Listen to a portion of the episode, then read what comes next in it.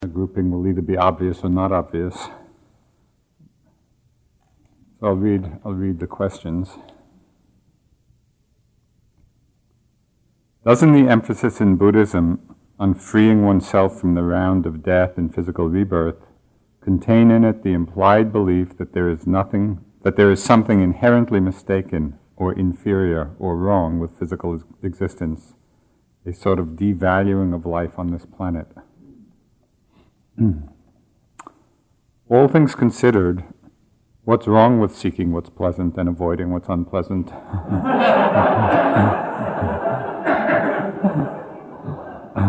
Lots of people live their lives this way, and I'm damned if I can give them a good reason why they shouldn't.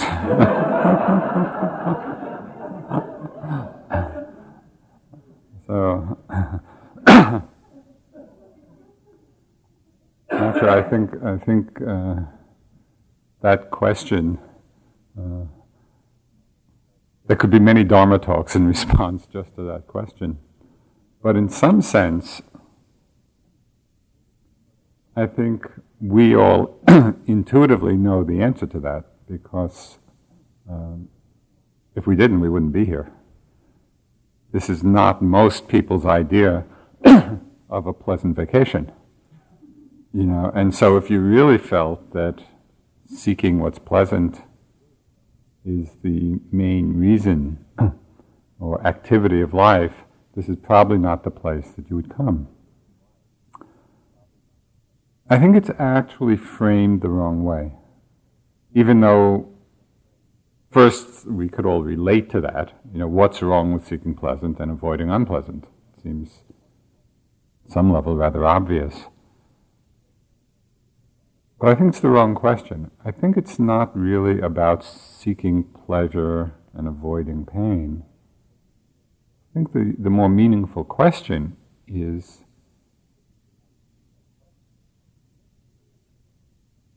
are we seeking happiness and avoiding suffering? Because that's really what we want. What is the reason, you know, for seeking pleasure? I think it's not for the pleasure itself. It's because we think that is what's going to bring us happiness. And that's the motivating force. That's why we do it. Sort of the beauty and the clarity of the Buddha's enlightenment was that he addressed this very question. You know, what is the source of happiness?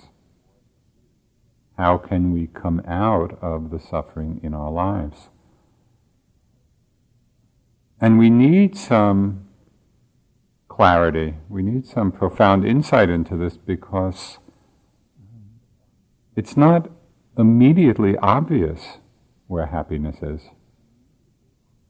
Now, it reminded me of Uh, one of my favorite Nasruddin stories. You know, Nasruddin was this Sufi teaching figure, kind of half madman, crazy, fool, wise man. There are a lot of a lot of teaching stories in the Sufi tradition about him.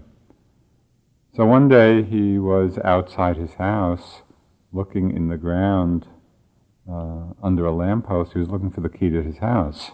You know, he had lost it. He's looking, looking, looking, and then friends come and they're helping him look. You know, they can't find the key.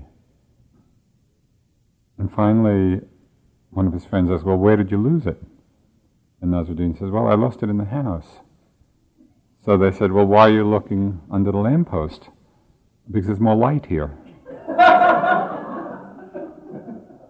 Well, I think we're a little bit like Mulla Nasruddin, and we look for happiness in what is apparently the most obvious place, you know, where the light is shining on it, in pleasure. But in looking deeper, which really is what our Dharma practice is about, it doesn't take long to figure out that suffering in our lives is caused by the defilements or the unwholesome qualities in our mind. It's greed which causes suffering. It's aversion and hatred which cause suffering. It's envy. It's jealousy. It's fear. It's pride. You know, it's ill will. It's a whole long list of defilements. That's what causes the suffering. And what, what is the cause of happiness in our lives? And this is not theoretical, this is not philosophical. We, we really need to look and see what is the cause of happiness. It doesn't take that much meditative insight to see that when the mind is filled with love or generosity or kindness or compassion or awareness or concentration or stillness, you know, calm or peace, that we are in a much happier state. It doesn't really have much to do with pleasure or pain.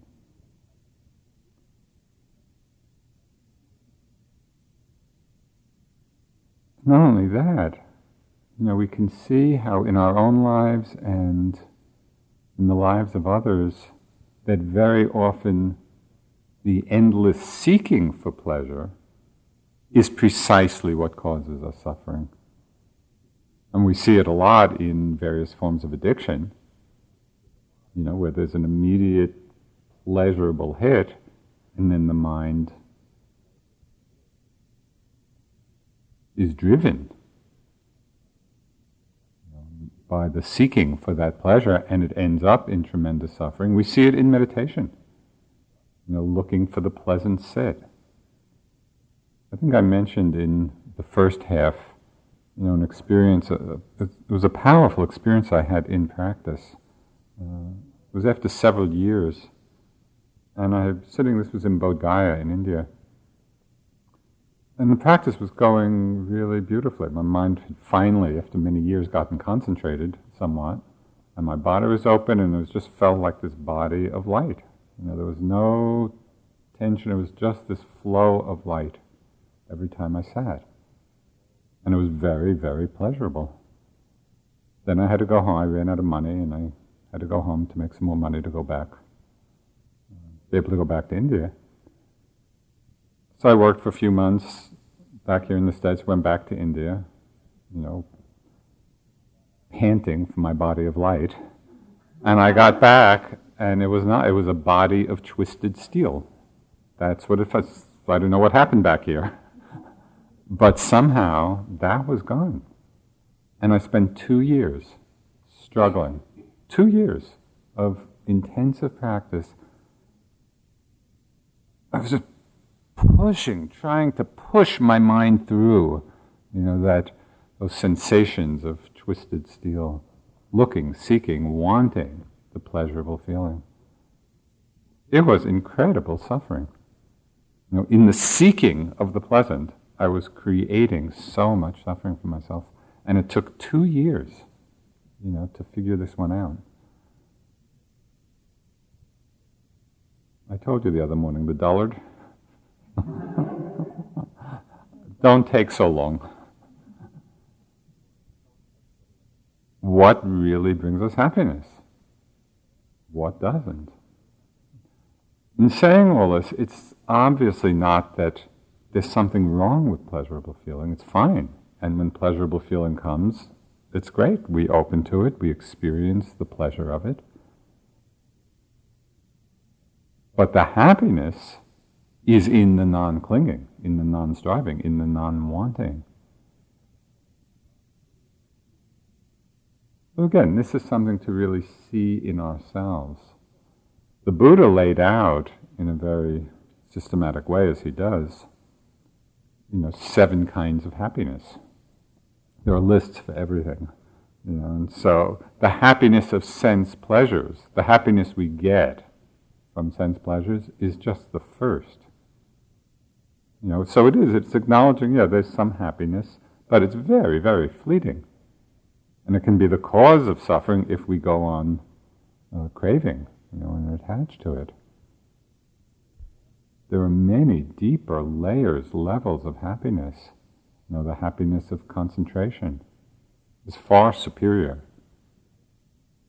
And again, not theoretically, we, we can feel this when our mind is really concentrated.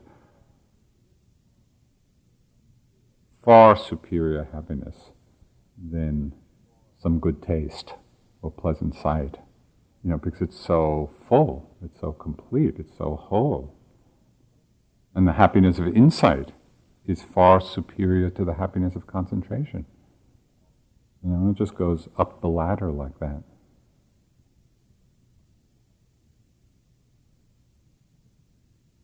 So it's not about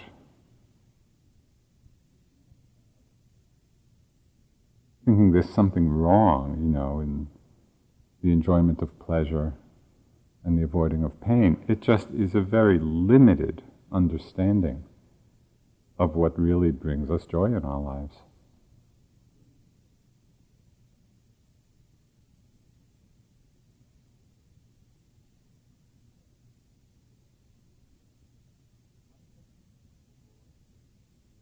In the context of the law of impermanence and the current situation, law of impermanence and the oh, and the frequent situation of I don't have a clue, how can one view current world issues such as climate change, increasing economic imbalance, apparent increasing resort to violence, et cetera? Should one address and try to change them at this time? How to express compassion? And then, what is the function of suffering? You know, it's true that, of course, both in our meditation practice, we really come face to face with the suffering that exists in our own minds and bodies, and then, as we're out in the world, you know, in some way we're inundated with reports or experiences of the suffering that exists. It's really quite, at times, overwhelming. I wouldn't so much ask the question, what is the function of suffering? Rather, what is the opportunity of suffering? Because the suffering, as, as Steve talked a bit earlier, it is the First Noble Truth. It's there. It's a reality, you know, of experience. And one has to be quite oblivious not to see it and not to feel it. Well, Ajahn Chah talked of two relationships to suffering. He said there's suffering which leads to more suffering, and suffering which leads to the end of suffering. So the real question is, in the face of this truth, how are we relating to it? What is the opportunity that it provides us? On a most basic level, it's a major wake-up call.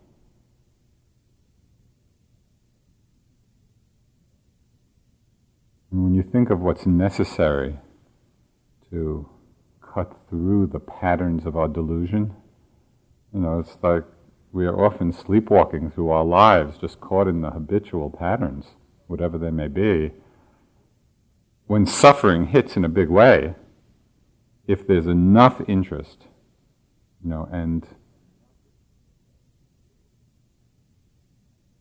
even a little bit of clarity, or some desire to understand, I think for many of us, it's what it's what brings us to the Dharma. You know, the suffering is there, how can I understand this? You know, what is its cause? How is it being created? It sets many people on the path of awakening. The other opportunity that suffering offers us is the opportunity of developing and strengthening compassion. Now, because when does compassion arise? It arises when we're willing to come close to suffering. That's the cause for compassion to arise. It's not always easy to do. You know, we don't necessarily want to be with our own pain and suffering, as you've seen many times. And very often we don't like to be with the pain and suffering of others. So what does that do? It closes off the wellspring of compassion.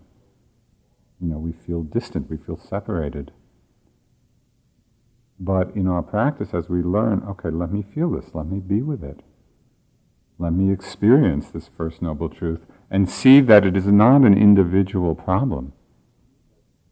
You know, because when we see suffering as an individual problem, often we get caught up in pity, either self-pity, we start feeling sorry for ourselves, or we pity someone else who's suffering. When we see suffering not as an individual problem, but as a universal condition, we're all in this together.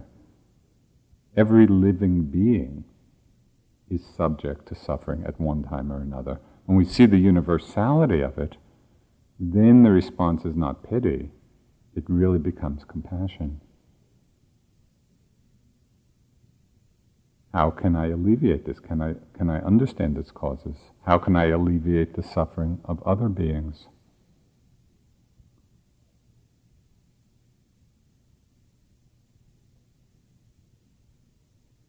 So when we open, when we're willing to open, and I think you'll find, and you know, most of you are experienced practitioners, so you know this already, that through, or as a fruit of our meditation practice, there is a greater sensitivity, a greater willingness to open to the suffering in the world.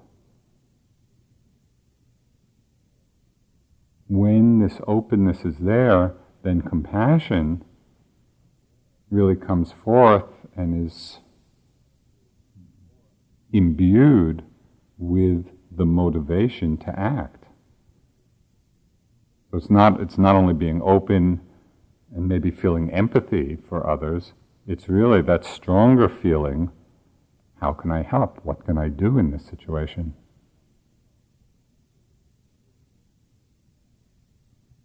I just finished reading a book, um, a really interesting book by Tracy Kidder, who's actually a local, lives in Western Massachusetts. Uh, he's a Pulitzer Prize winner.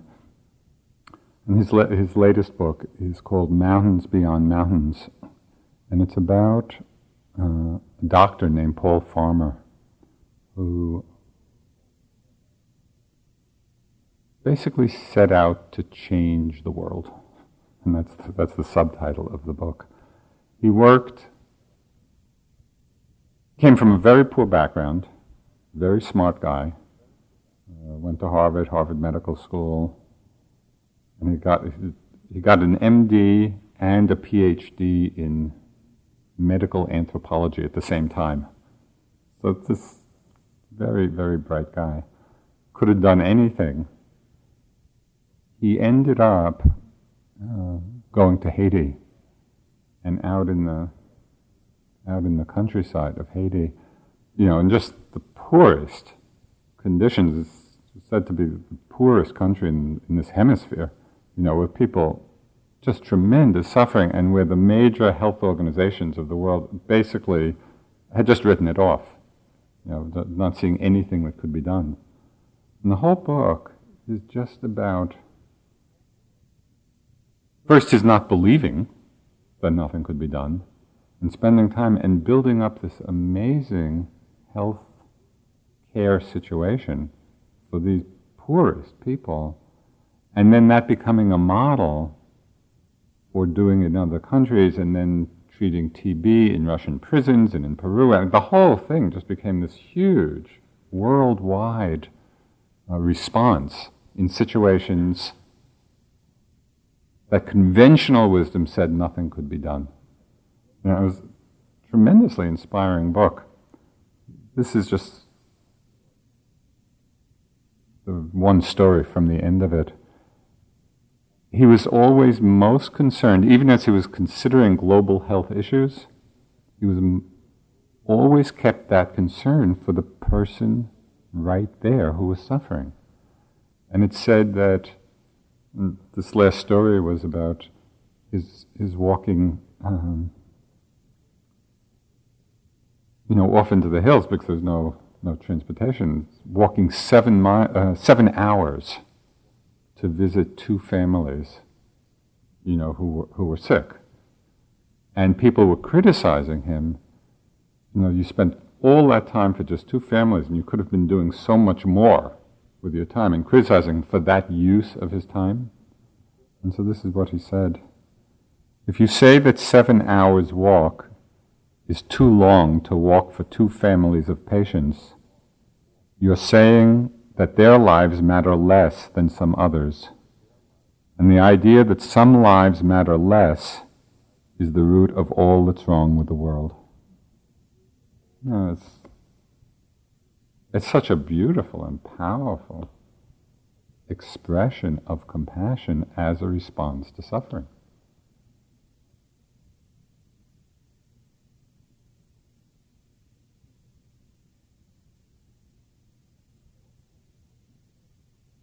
I think it's also important to recognize that we have cycles of going in and going out.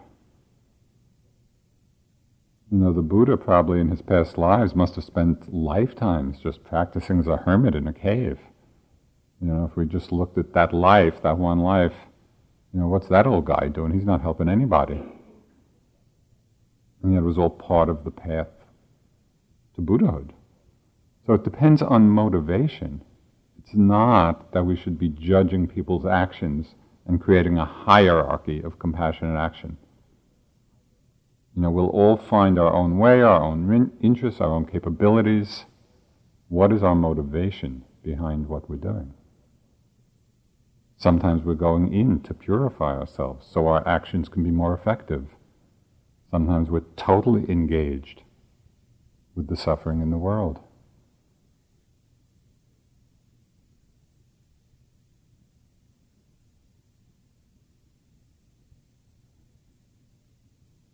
This is something I read from Georgia O'Keeffe, and it's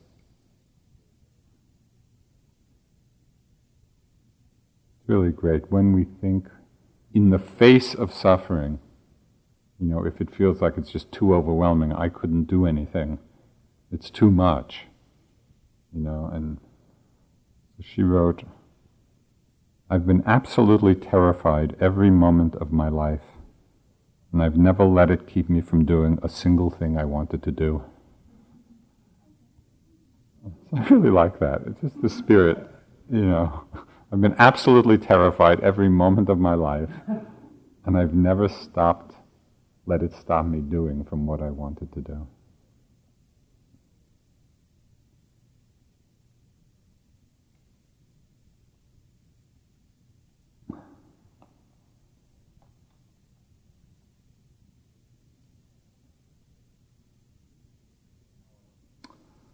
It's easy to see how I am aware of my sensations. It's easy to be aware of one's walking, but there are different types of thoughts. Let's say I'm working on a mathematical problem. When I am aware in that act, it seems impossible to be aware of anything, presuming anything else. The mathematical problem is all there is. There is awareness after the fact, but during the time there is no separation. Can you please let me know why this is so? In your daily life outside of retreat, do you try to constantly note your thoughts? If no, why not? Good question.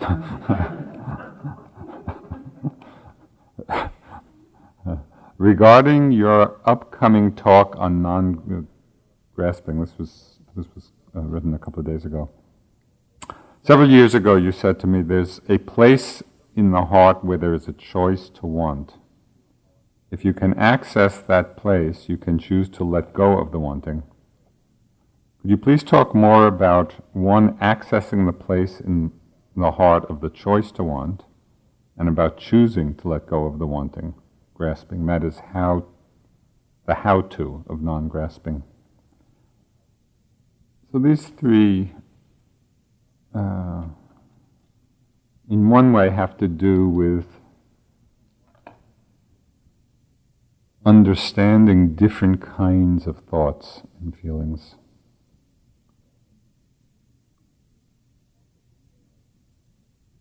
It's helpful to realize that in the world, we use our minds, or we engage our minds on different levels. And there are times when we are engaged in the conceptual level. We're using that level of mind, and there's no problem with that. And so, for example, with the mathematical problem, or with reading a book, or with really any kind of work that involves our mind, just entering into that conceptual realm, at that time we are not going to be mindful in the way we are here. you know, if you try to read a book mindfully, you're going to just start seeing black on white. You know, the mind is not going to put things together. So there's no problem with using that conceptual level of mind. It's, it's an important part of how we live. Munindraji used to talk of what, what he called general mindfulness. That is, having developed enough mindfulness that even when we're engaged on the conceptual level, fully engaged in it, there's enough background mindfulness to be aware if some unwholesome state of mind arises. You know, so that as we're engaged in the conceptual process, and we're just in it, but then if suddenly our mind gets filled with, for whatever reason, you know, of one of the defilements, of greed, of lust, of hatred, of ill will, whatever it may be, then that general mindfulness kicks in and, oh yeah, this has arisen.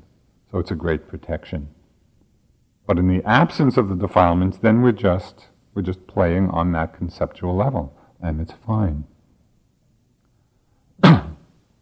In terms of being mindful of thoughts in one's daily life, it is a hugely important practice.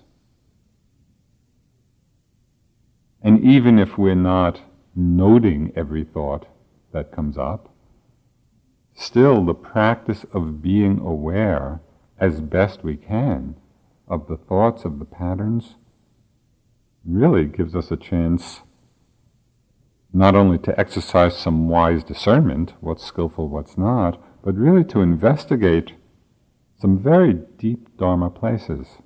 So I want to I want to just share a recent experience I had uh, in this vein, and it ties into that last question about finding the place of choosing to want. Uh, I talked about this a little bit in the staff group last week. You know, when I was down in New York that weekend doing that uh, fundraising thing for the Catskills, and then in driving back, I was with uh, a friend, one of the people on staff here at I M S. We were driving back, and I noticed in my mind the impulse to talk about something, to say something about what had happened over the weekend, but that really was about, it was it was a self-enhancing thought. You know, it was something that was just, I had no reason to say other than it would enhance myself. Okay, so I, I, I, I was driving, and I saw this thought come up, and I, you know, and I was mindful of it. And I said, well, you know, what's the motive here? You know, there's, there's absolutely no reason to say it. What was very interesting and what led to a further investigation was the amazing power of the seductive energy behind wanting to say it. Even that, even as I saw, you know, I saw it was just a thought, I saw it was just an ego thing. And so I got really interested. I said, what? What is this? Why? What is the pleasure of this? You know, what's the pull? It was more than a pull, it was a push. So then I, I was really looking, I was kind of, because it is a very interesting phenomenon. I mean, why do we get caught in these ridiculous thoughts? So I looked and I saw that there was really, there was an energy. There was a physical energy. I could feel it in my body. It just, it just wanted to come out.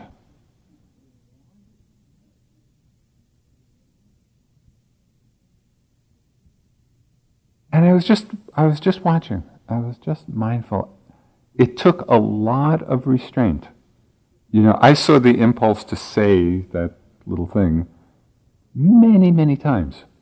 It came up in the mind, and then, uh, and then I didn't. I think the ability to actually first see the thought, so kind of catch it as a thought, and to be able to discern, you know, is this skillful, is it unskillful, is there any point in it? But then to go underneath the content of the thought to really see, well, what's what's the energy that's pushing it? And to come back and feel it in the body, that really allowed me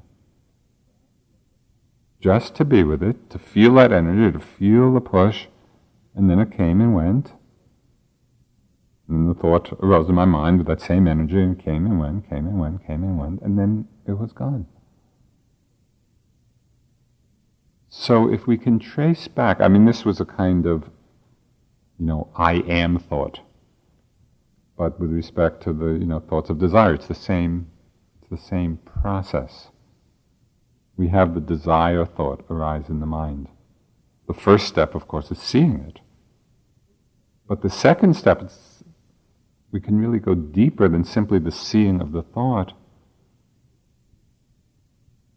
What is the energy that's giving that thought its power? And we can feel it. It's very tangible. Once we can feel it in the body, and we're just with that sensation, we're just watching it, that's the place of choice. Do I act on it? Do I give expression to that energy? Or can I simply be mindful, feeling it, and letting it come and go as everything does? So this is just like, a, you know, this was kind of a very ordinary situation that in the course of our regular lives happens, you know, many, many times a day.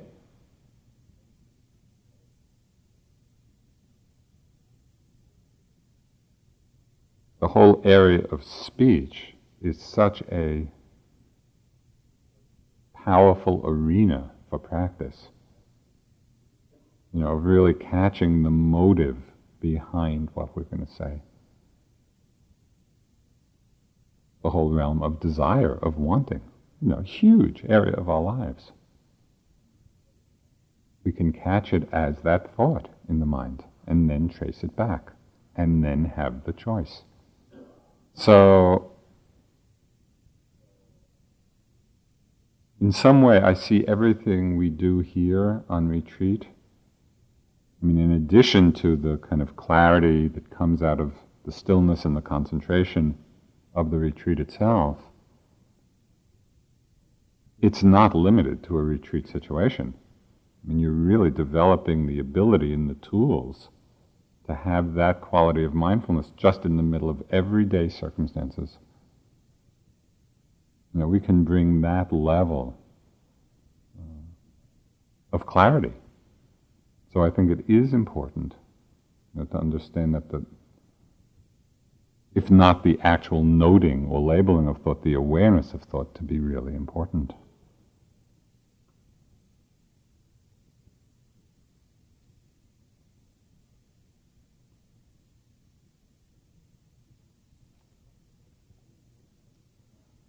I was wondering what kind of practice or technique you would recommend using to meditate on one's own death, one's own impermanence.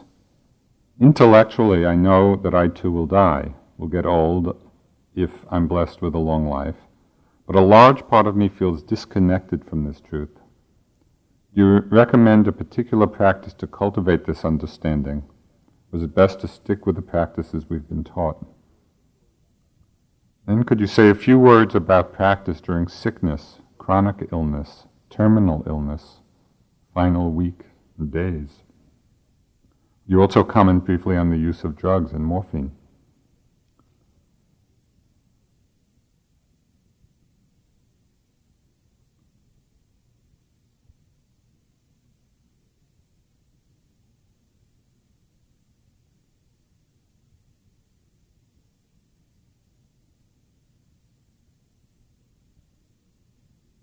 You know, there's, I don't know if you remember the books by uh, Carlos Castaneda, uh, about Don Juan. Uh, and I'm sorry I didn't bring the quotation because it's really, it's beautifully written, but this is just a, a little paraphrase where he was talking about the power of keeping death at one's left shoulder, death as an advisor.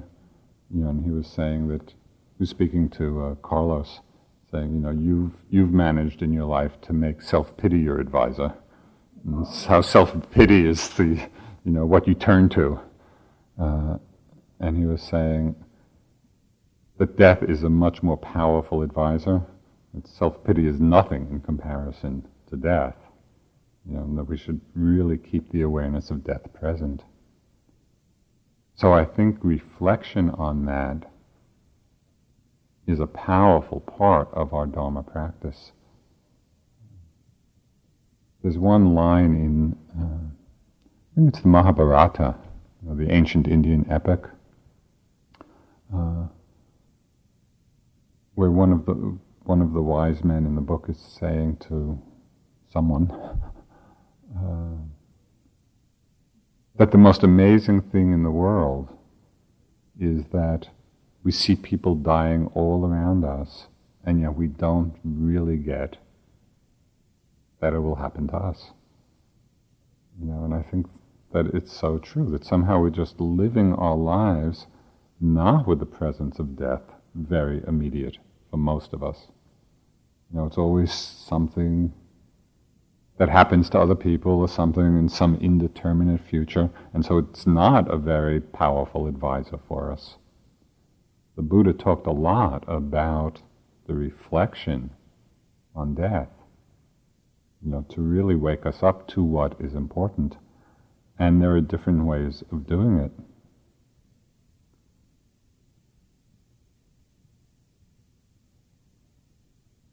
One reflection, you know, in, in the most general way is, and it takes reminding oneself of this, even though we know it intellectually, but really to absorb it, that the end of birth is death.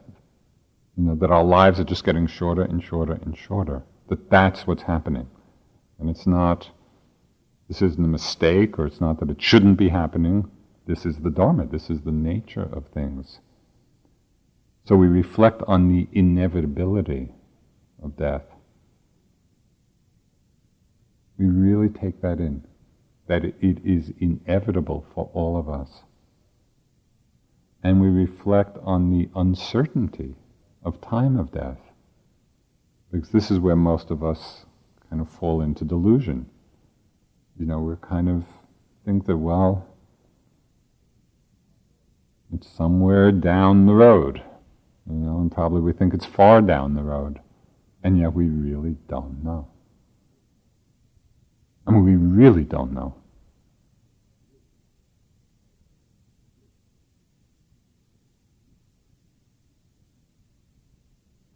We really, really don't know.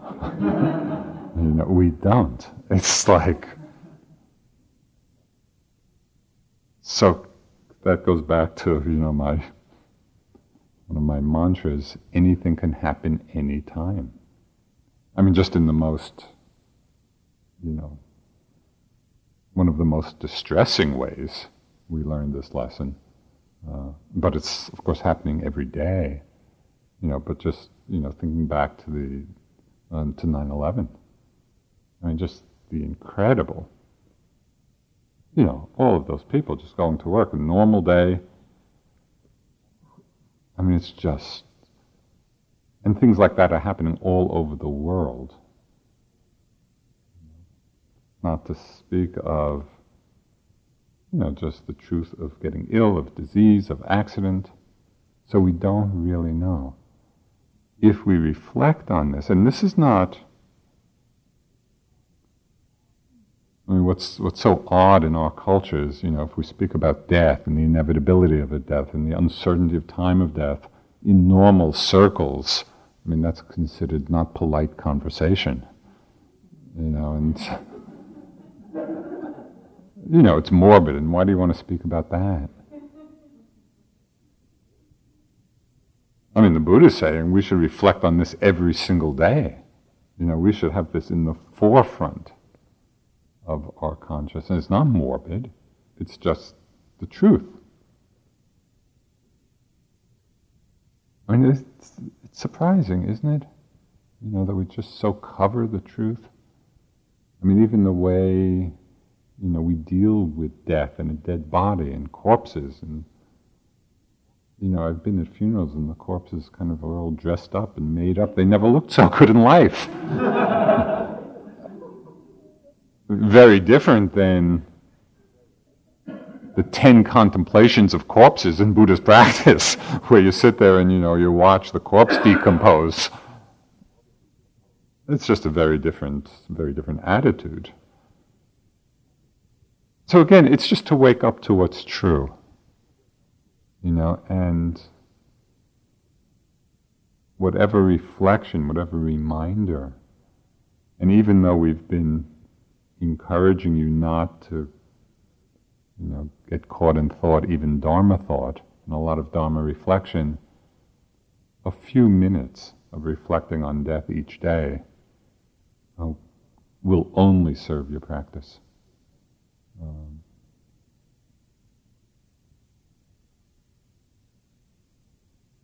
In terms of how to practice, you know, when, in times of illness, chronic illness or terminal illness, just in a very, kind of on the, on the gentle end of the scale, you know, every time we're ill, and it can be little, it can be having, you know, a cold or we don't feel well, or just something relatively minor, all the way up through serious illness, I just see every time of illness really as practice for dying. You know, when we're dying, we probably are not going to feel super healthy, probably, you know, or full of energy. It'll probably be, you know, if, if it's certainly due to illness or old age, we'll probably, you know, get weaker and our faculties won't be as sharp and probably discomfort in the body.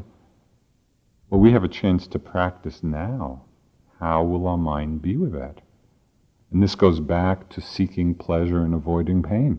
If that's our measure of life, it's that our understanding of what brings happiness, at the time of death, it's going to be big trouble. And the Buddha talked about people who have that value as being one of the causes for fear at time of death. People asked him, why do people fear death? One of the reasons, those who are attached to pleasure, to sense pleasures. And it's obvious. If we have that attachment, then in a time when it's all leaving us, of course there's going to be fear and distress. So we can use illness, we can really use it as a powerful training in mindfulness, a training for dying. How will we be? You know, it's so often we rationalize in different ways our practice. Well, I don't feel well, you know, I'll just rest more. This is not a good time to practice. I'll wait till I feel better. You know, and it's not about resting or not resting. It's fine, you know, if one is ill and just one needs to rest. But can we open our awareness? Can we open our mindfulness exactly to the condition of our body, of our minds, being mindful of that, you know, mindful of the discomfort, mindful of the low energy, mindful of whatever's going on in our minds.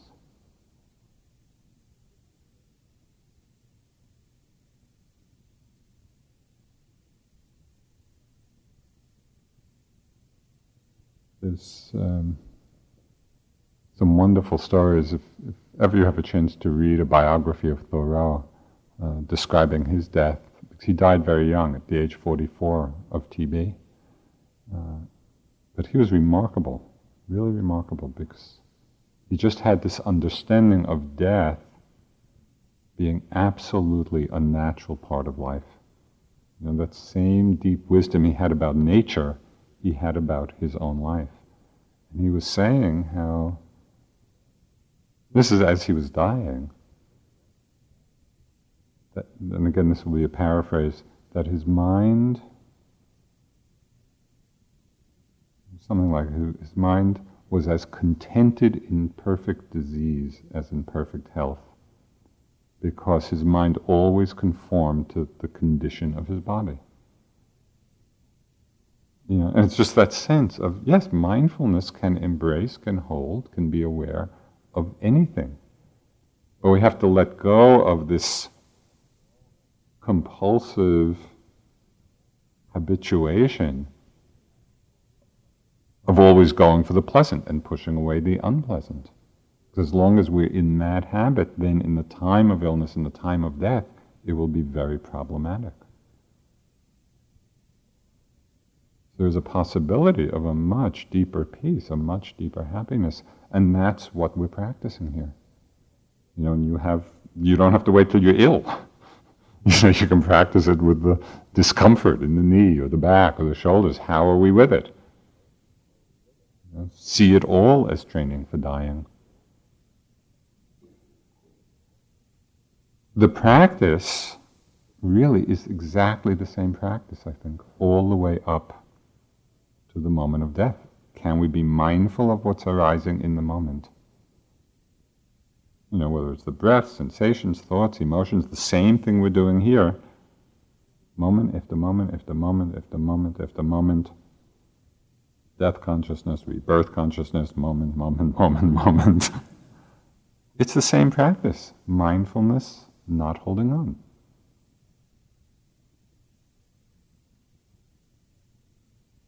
This was an interesting question at the end about, you know, for people who are dying and maybe in a lot of pain, uh, what about the use of drugs or painkillers or morphine? Um, because, of course, usually we think of the practice, and we do value that sense of clarity of mind and clarity of consciousness,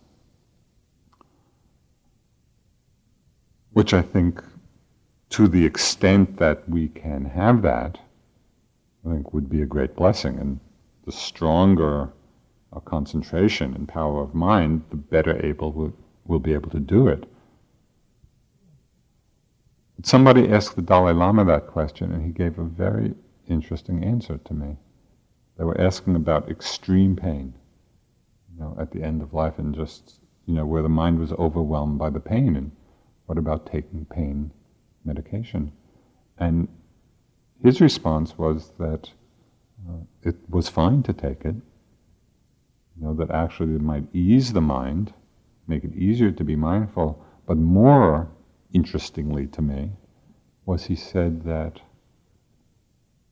the whole dying process, the process of consciousness, you know, as we're dying, is such a powerful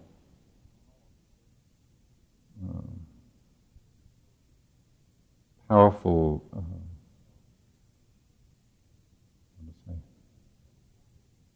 what's happening in consciousness is so powerful at that time. The level that the pain medication is happening doesn't, it doesn't touch what's happening on the level of the transformation of consciousness through dying. You know, and so he felt that it wouldn't interfere at all. You know, that whole dying process would just break through, and that the real challenge at that point is not, you know, on the level of the pain or the discomfort. It's what's happening in the mind at the time of death. Is that clear? You know, it's just that that dying process is so powerful, it cuts through anything we may have taken. That that was the point. Uh, and so the, the importance, you know, even if we even if we make ourselves as comfortably as we can physically, the real importance is having trained our minds. So whatever is happening at the time of death, you know, in this great transformation of consciousness, we're able to have some stability at that time. So this is a big subject, an important one, and I think we really need to incorporate the truth, you know, this truth of change, this truth of death, in a very vivid way in our lives.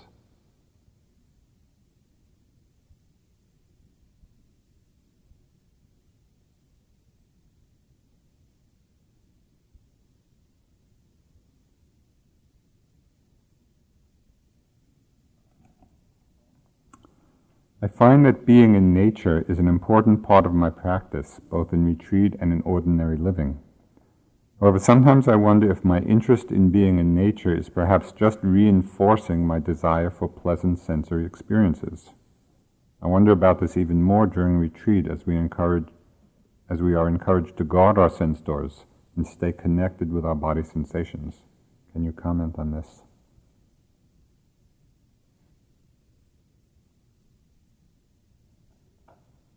I think that there's a tremendously important place in practice for our experience and our relationship in nature. You know, in the Buddhist time, many people practiced out of doors, practiced in the forest. One of the, the lines you read in the suttas often is, "Oh monks, you know, there are trees, there are the roots of trees. Practice now, lest you regret it, you know, later." And I think we all have the experience of when we're in a natural environment, we're in the beauty of nature, it's really can help us let all the defenses down. You know, we feel a kind of relaxation. Trees don't judge. You know, do you ever go out and... It's harder to be neurotic in nature. It is. Not only they're not judging us, but somehow I find that it just kind of, they take on, they just absorb, you know, whatever kind of neurotic patterns are going on. It's like they just ease out in nature, and we actually can come to this place of great stillness and beauty and calm.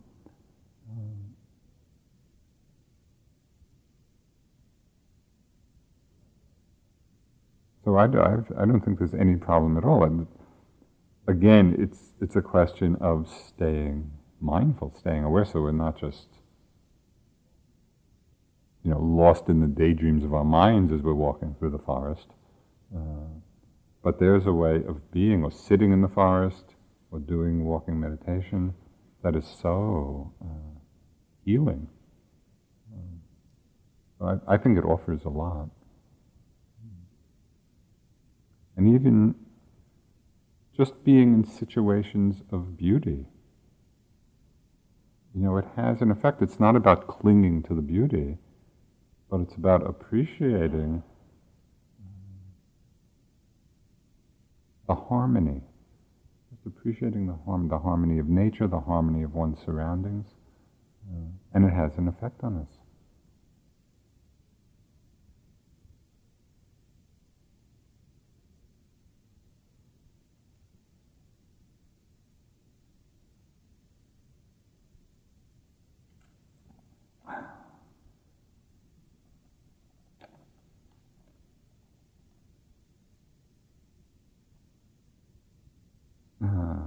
You mentioned this is this was a uh, question from uh, from earlier on. You mentioned that you may give a talk on the terms mindfulness, awareness, attention, knowing, consciousness, et cetera.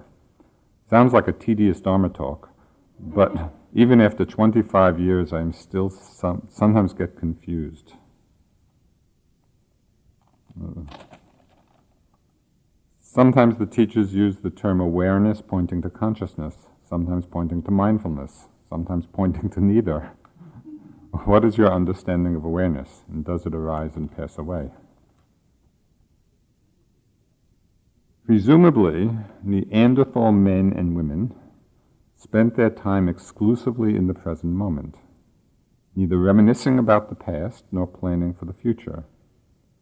So assuming their incidence of arhanship was no better than ours, what's the missing piece? When they were bludgeoning the, uh, presumably they were bludgeoning and knew they were bludgeoning prototypical mindfulness. Uh, it's a little hard to read this. Rarely, if ever, lost in the moment. What was it that kept wisdom in the heart from that wisdom in the heart from emerging?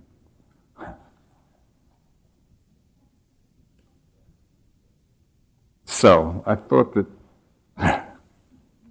just spend a few minutes trying to clarify terms. Uh, consciousness, awareness, mindfulness, attention, bare attention, because it is confusing, you know, and as you have all noticed, we often use the same term in different ways. And just before coming in this evening, uh, at tea time, uh, we were all, Carol and Steve and Kamala uh, and Guy and Linda and Annie, we were all sitting around the table discussing how we use these terms. So first it's to understand that the translation from Pali into English is not always easy or precise. You know, and so you may hear the words used in different ways, but I'm going to give a stab at it. So take this provisionally, but as a maybe a place to start in understanding the difference.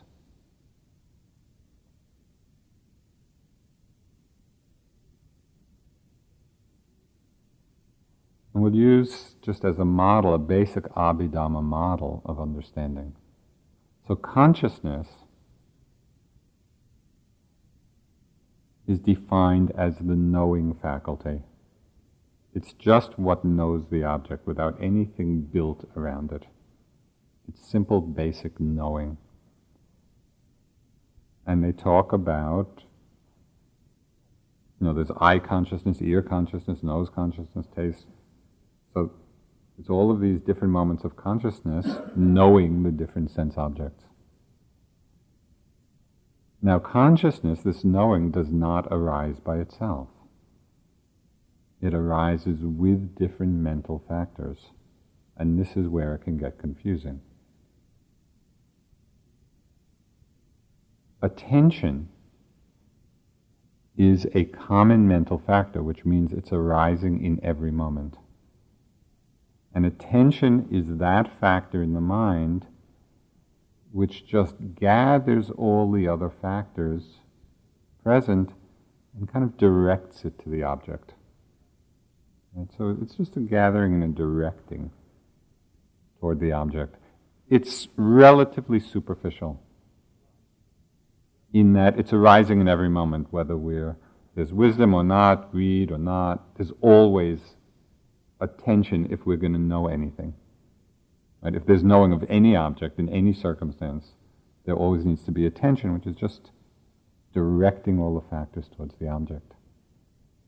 That factor of Vitakka, which Guy talked about, you know, is one of the jhanic factors, that's a factor which gives, doesn't arise in every moment, it arises in some moments when it's cultivated, and that gives a little more oomph to the attention. It actually, it's like striking the object. Okay, so there's a little more connection there. Mindfulness is a factor which doesn't forget what the object is.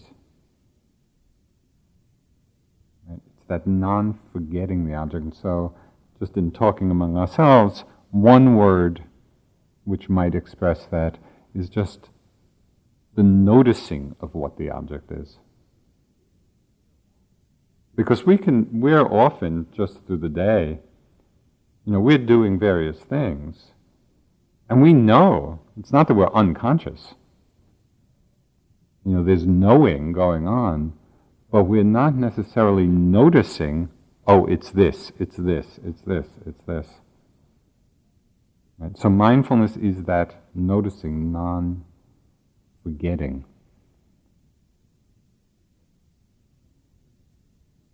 Attention, Vitakka, they are all ethically neutral. They can be associated with wholesome states, they can be associated with unwholesome states. Mindfulness is always wholesome. This, so that's why this factor of mindfulness is so important.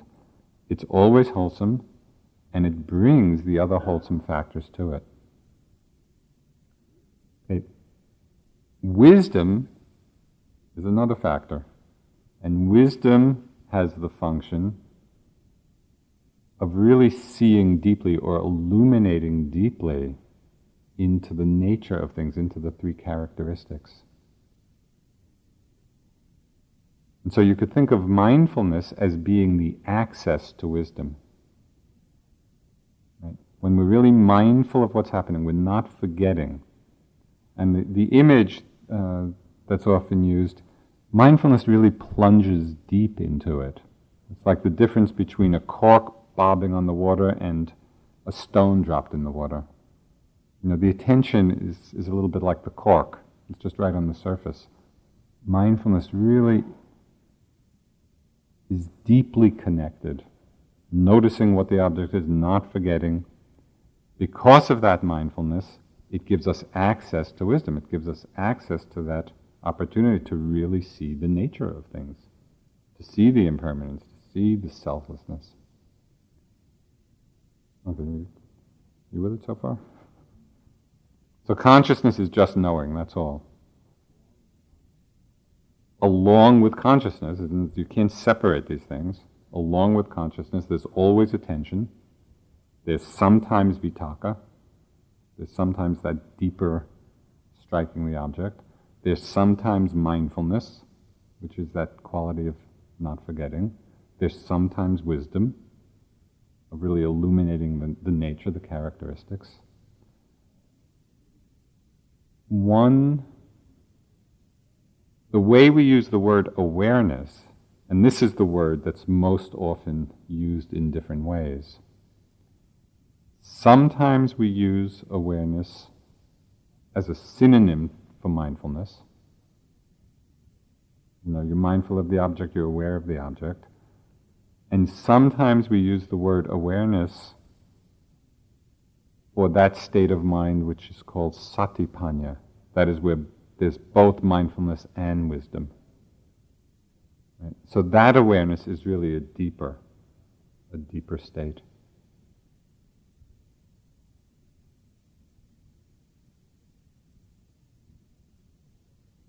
Then the question of whether awareness arises and passes away. This is awareness of the deeper state, and maybe even deeper than the deeper state. And it's just to know that that question has been debated by Buddhist schools for twenty-six hundred years. Some schools describe it one way, some schools describe it another way. Some say that awareness itself is just this changing, part of this changing, arising and passing away. Some schools say that there's an awareness free of all defilement, you know, that has been given different names, the pure mind or pure jitta, or that's not arising and passing away, that's different than, uh, you know, the aggregates. What I would suggest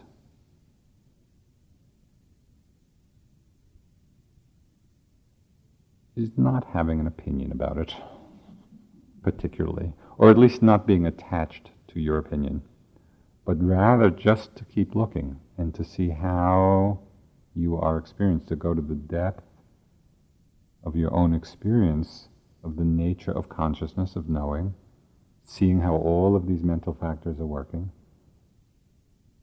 you know, and, and really coming to the culmination of the path. And then we see that all descriptions are simply concepts, you know, and you can use many different concepts. There are many different fingers that point to the moon. No, this finger's right. No, this finger's right. To get into arguments or attachments about which concepts we use really misses the point. You know, we want to use the finger to look at the moon. You know, and so we want to use all of these words of awareness, of mindfulness, of wisdom, as pointers, you know, for what we need to do in practice. Uh, and then we, we know from for ourselves experientially.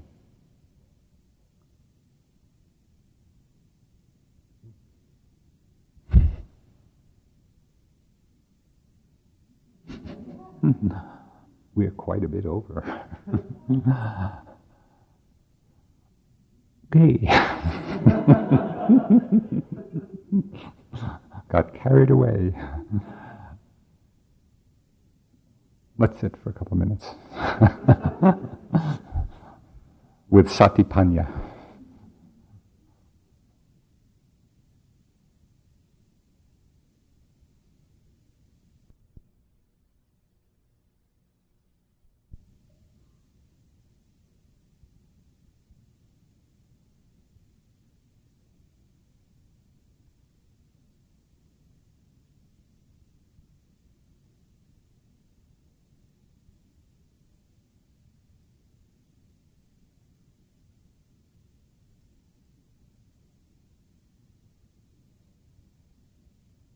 May the merit of our practice be joined with the merit of all the wholesome actions of the three times, past, present, and future.